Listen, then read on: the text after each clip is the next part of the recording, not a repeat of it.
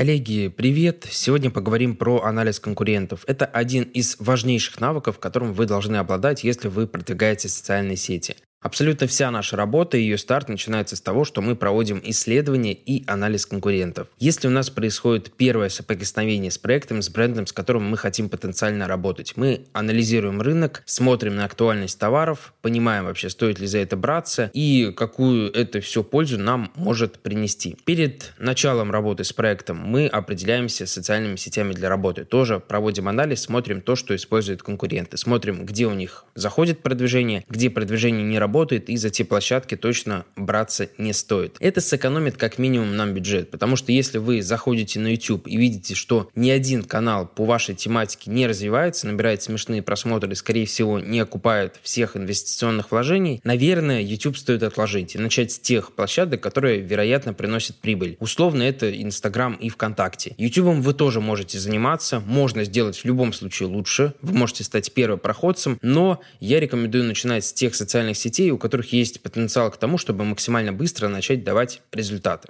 Если мы уже начинаем работать, то есть прям уже старт, то мы, конечно же, анализируем контент конкурентов и анализируем в целом их аккаунт, то есть дизайн, позиционирование и общее позиционирование. Если говорить про терминологию, то по-простому анализ конкурентов представляет из себя ряд исследовательских действий, которые направлены на изучение сферы, ниши и, собственно, конкурентов. Есть определения более сложные, но они относятся, наверное, все-таки к интернет-маркетингу. То есть мы сегодня говорим конкретно о социальных сетях. Анализ конкурентов может быть ручным, либо выполняться с помощью специальных сервисов. К сервисам я могу отнести Pabler. Это сервис, который мониторит рекламу абсолютно везде. В ТикТоке, в Ютубе, во Вконтакте, в Инстаграме и помогает вообще понять, на что делают ваши конкуренты акцент, какие оферы они используют в рекламе, какое позиционирование, какое ТП. Можно где-то посмотреть общее количество просмотров охвата, то есть понять, насколько долго они запускают ту или иную рекламную кампанию и понять, насколько хорошо работает тот или иной офер.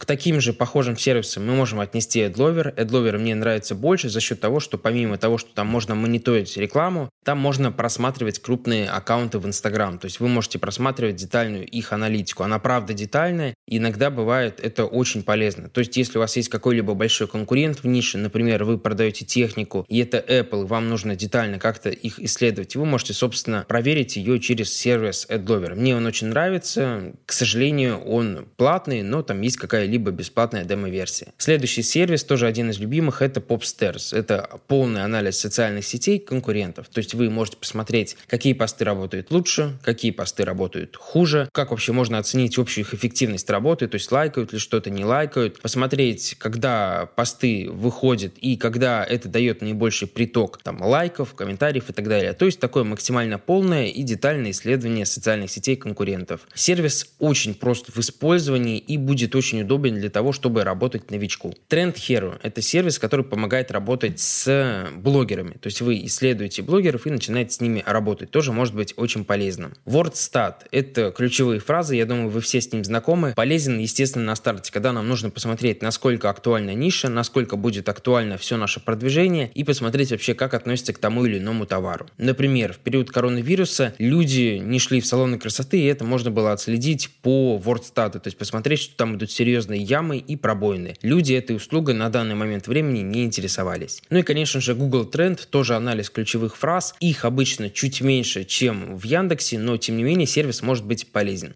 Работая через сервисы, вы в первую очередь экономите свое время. Понятно, что в принципе все те же действия вы можете сделать вручную, но это займет на 5, там, на 10 часов больше времени. И не факт, что вы получите абсолютно все то, что вам необходимо знать. Потому что сервисы все-таки они действуют по определенному алгоритму. Там работает робот, который может узнать те сведения, которые вам будет добыть гораздо сложнее. Практически во всех сервисах есть у нас бесплатный период, а также возможность полного доступа на 24 часа. То есть это очень удобно, если вы хотите протестировать сервис, ознакомиться ознакомиться с ним, понять вообще, как он работает. Берете либо бесплатную версию, либо берете возможность полного доступа на 24 часа. Я очень часто пользуюсь такой функцией, когда вот я начинаю работать с проектом, мне, в принципе, закупать там на месяц подписку нет необходимости, а вот 24 часа поработать, посмотреть конкурентов имеет смысл. В таком случае я покупаю на 24 часа, это стоит обычно дешевле. Анализ через сервисы выполняется максимально просто. То есть вы просто должны понять интерфейс самого сервиса, а дальше вы просто загружаете ссылки на конкурентов и ждете. Потом берете те показатели, которые вам нужны, с чем-то их сопоставляете, куда-то их вносите, и в результате этого понимаете, например, какая категория контента работает лучше, что работает хуже, насколько сейчас актуален товар, насколько актуальна ниша и так далее.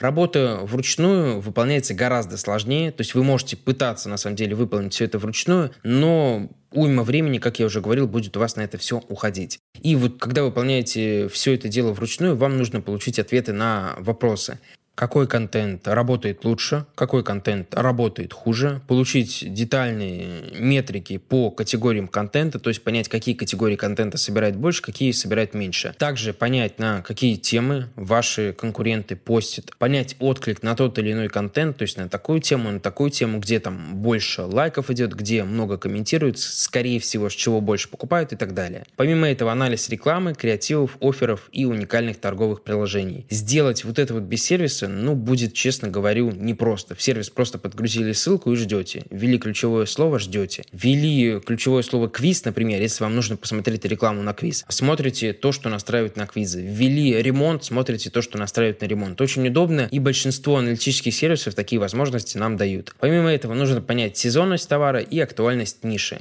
Ну и давайте напоследок поговорим о вообще том, как происходит анализ конкурентов для SMM пошагово. Первым шагом мы исследуем рынок, смотрим, актуален ли товар, услуга и насколько сильно. Если вы введете запрос, например, Санки, вы увидите, что пик популярности приходится на декабрь, январь февраль. В июне и в июле запросы отсутствуют. Понятно, что здесь э, довольно простой товар и сам э, процесс вообще работы с ним понятен. Но если товар более сложный, если он для вас непонятный, мы это делаем в обязательном порядке. И вообще я рекомендую даже самые, казалось бы, глупые простые действия проделывать и еще раз проверять, потому что дополнительный анализ никогда лишним не будет. Вторым шагом мы оцениваем общий конкурентный фон, дальше проводим исследование и анализ своих социальных сетей, так называемый аудит, то есть мы сначала смотрим на конкурентов, оцениваем вот общий фон, как это все выглядит, и потом смотрим на нас. То есть вообще соответствует наш дизайн тому, как делают конкуренты. Либо же мы сильно хуже, либо же мы сильно лучше. Я рекомендую на это смотреть хотя бы для того, чтобы понимать, какой примерный уровень работы вам нужно будет сделать для того, чтобы начать все продвижения. После этого мы анализируем детально уже социальные площадки конкурентов, то есть мы конкретно смотрим, например, что они продвигаются на подкаст-площадке, какой у них здесь контент, какой контент заходит лучше, который заходит хуже. Потом мы переходим к YouTube, смотрим детально на их ролики, смотрим на комментарии и анализируем, соответственно, YouTube. После этого пятым шагом мы анализируем степень развития социальных сетей конкурентов, то есть мы смотрим, есть у нас вот такой вот такой вот конкурент, мы его выписываем, пишем социальная сеть Instagram, YouTube, подкасты. Instagram сделан, например, у нас плохо, то есть там отсутствует дизайн, отсутствует позиционирование, и посты вообще выходят неинтересные. Дальше мы пишем, что YouTube у них сделан классно, хороший монтаж, хорошее превью, хорошая оптимизация. И так мы работаем абсолютно со всеми конкурентами. После этого мы анализируем контент конкурентов, то есть смотрим детально на категории контенты, на темы и вообще на формат того, что выходит. Возможно, они делают только прямые эфиры и за счет этого продают. Возможно, у них выходят только посты. Здесь мы на это все дело внимание обращаем и анализируем. Ну и последним шагом мы анализируем, конечно же, продвижение конкурентов. То есть смотрим, размещают ли они рекламу у блогеров. Это можно посмотреть через любой сервис, например, AdLover, который скажет нам о том, когда бренд упоминался. И, конечно же, мы анализируем их таргетированную рекламу, которая дополнительно поможет узнать их УТП и офферы. Друзья, на этом на сегодня все. Надеюсь, был полезен. Если есть вопросы, можно задать мне их в Инстаграм. Кирилл SMM, нижнее подчеркивание. Всем удачи, делайте анализ конкурентов.